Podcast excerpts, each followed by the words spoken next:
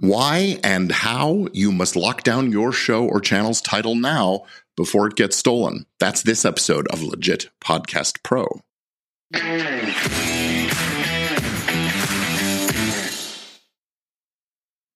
Well, hey, everybody, welcome back to Legit Podcast Pro, the show that takes you behind the scenes of podcasting to explore the legal, the ethical, the business, the practical aspects that shape this ever growing industry.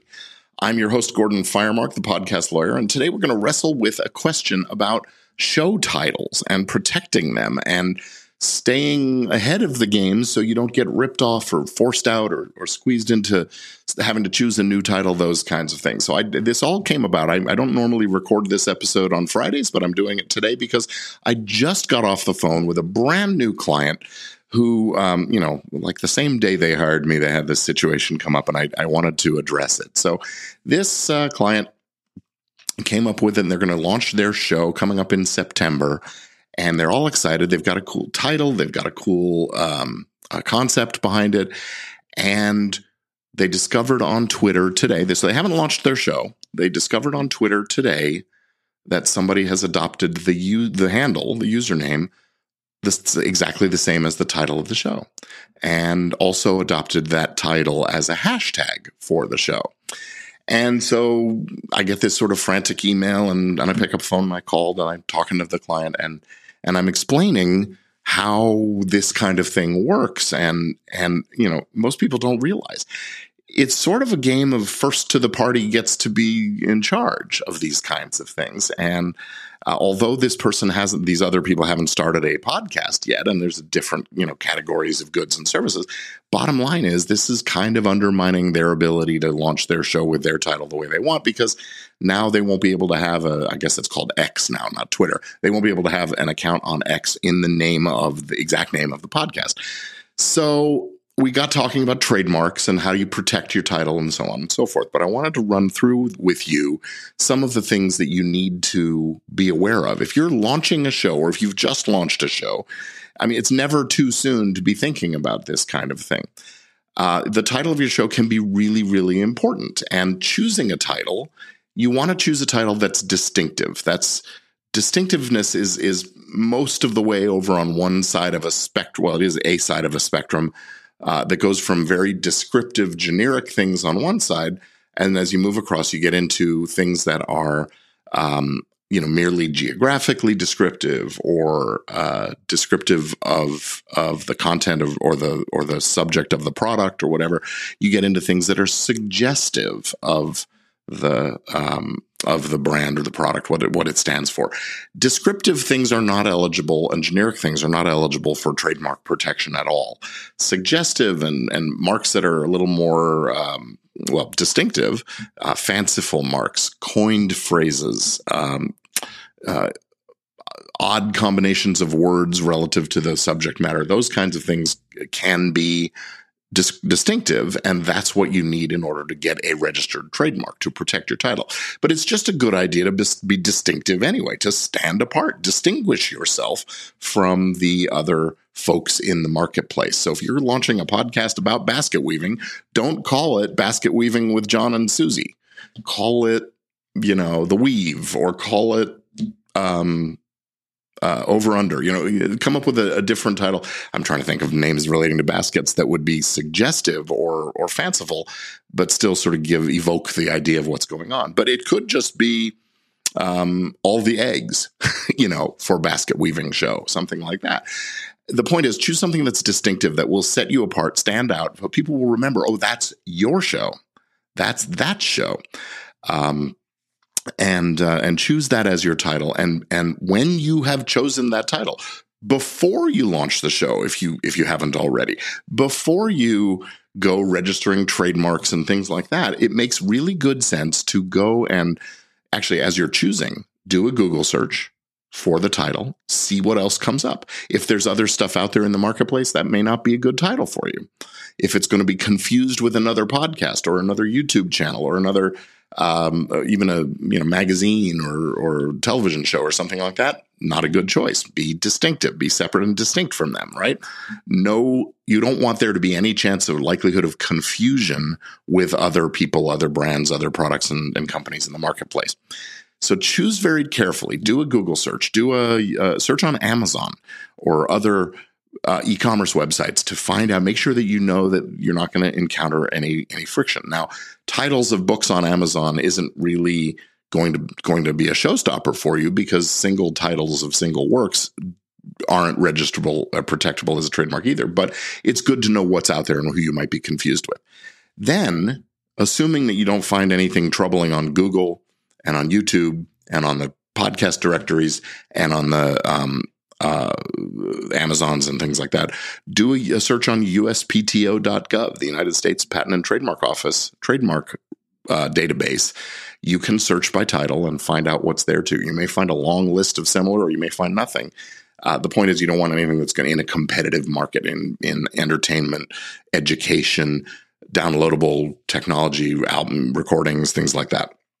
when you've sort of done all that sort of pre-clearance, I'll call it a knockout search um, what I would recommend actually, you know, call me, call someone like me. Let's get a trademark registration underway. Even if you haven't launched the show, I'm going to get into that in a minute, but get a hold of me and let's get started. But while you're doing all that, it really makes good sense to go on all the social media sites, go on all the video sites, the TikToks, the Twitches, the Kicks, the YouTubes, the all the all those kind of sites, anywhere where you can open an account in the name of that title. So you probably start with opening a free email account, a Gmail or something like that, just to use as the contact place for those these registrations with all these various services. Now, it may seem like it's a a big hassle, but you're going to use these services that you're going to use these these accounts to promote the show at some point and and do the podcast uh, marketing anyway. I would also recommend registering domain names. And this is this took this client by surprise today. I suggested, "Hey, get on there and register not just the exact title, but add the word podcast at the end. So if it's the basket weaving podcast, call it basket weaving podcast uh, dot com and dot fm and dot tv or dot org. You know, registered domain names. Domain names are inexpensive. It's fifteen bucks or so per year per per domain name, and it makes sense to sort of circle the wagons around your podcast with all the possible domains that might be confusing that someone else who wants to compete with you might grab to try to divert traffic right? I mean there are laws against that but you still you just want to nip that in the bud as early as possible. And at a cost of 15 bucks a year for that for each of those you could register 10 of them and, and have pretty good protection. So register your domain name .com, .org, .fm, .tv, whatever, you know, maybe .org isn't right, but you know, you know, get my point. Then get the lawyers involved in the trademark registration. I'm going to do a quick ad and then I'll be right back.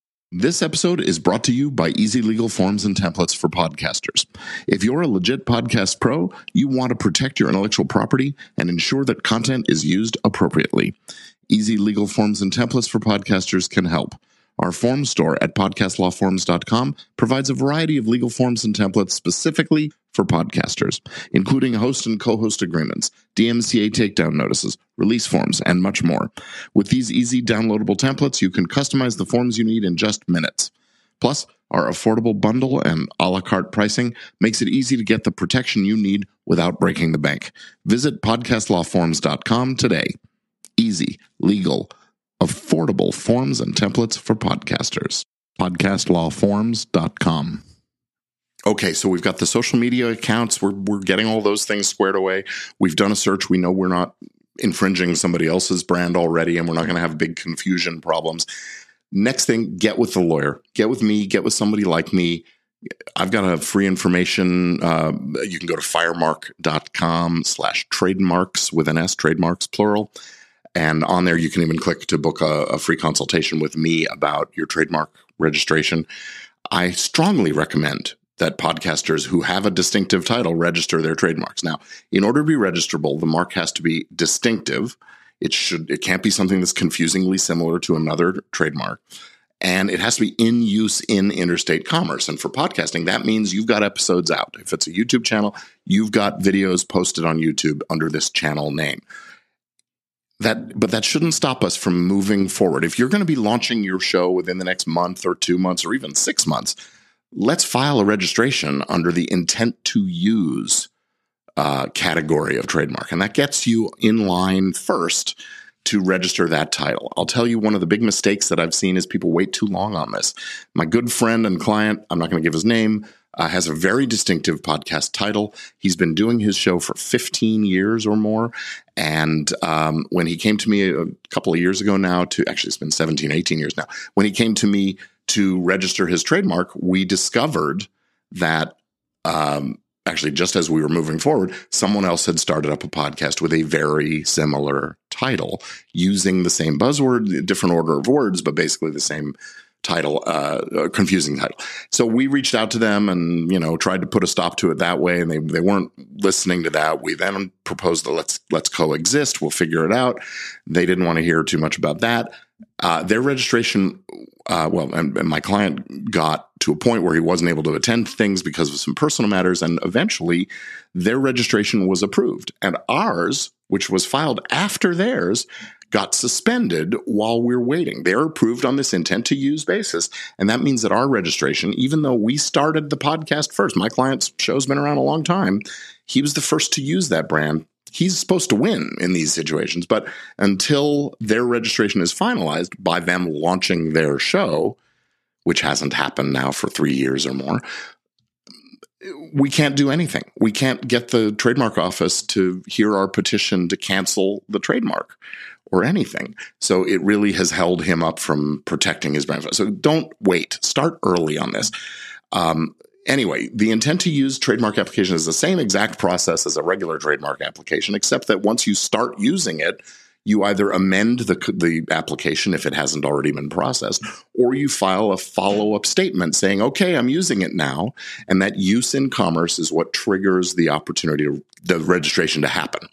So that's my, my advice here is get all the ducks in a row by lining up the the trademark, the brand name for the show as a uh, distinctive title, do the little search, make sure you're good to go there, and then go out and get all those domain names, all the get email accounts and and domain names and social media accounts and YouTube and Twitter and all those kinds of accounts. X, excuse me, it's X uh, accounts, and get those things um, reserved so you don't find yourself on the outside looking in later when your show. Now you've launched a show, you've got this title, and oh, we can't get an account on threads because someone else already took it.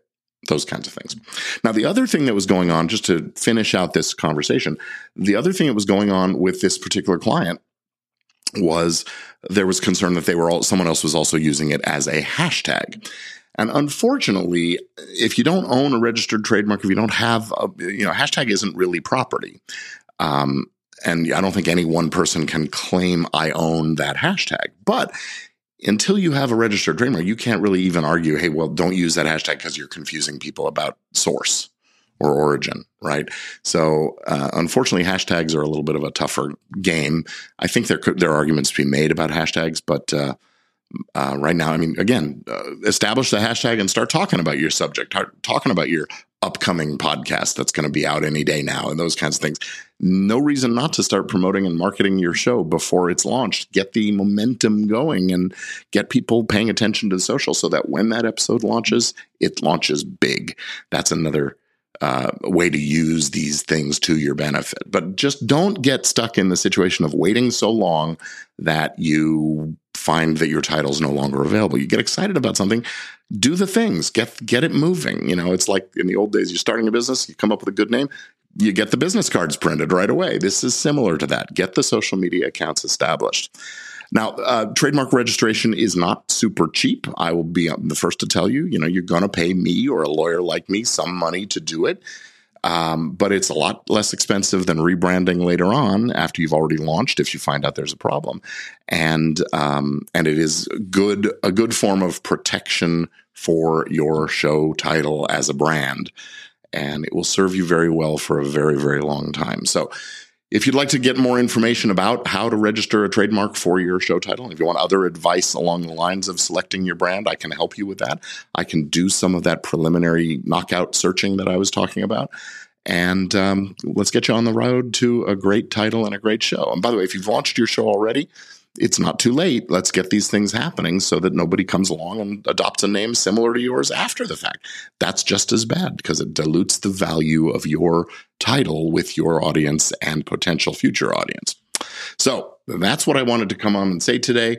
Uh, I'm just about going to wrap it up here. That's it for this episode. Whatever it is you're podcasting about, choose a great title, use a great title, keep up the good work, keep making great episodes. And that's another way. Just dominate the market by being the best. I'm Gordon Firemark, the podcast lawyer, and I want to say thank you for listening. And with that, I am out. See you next time.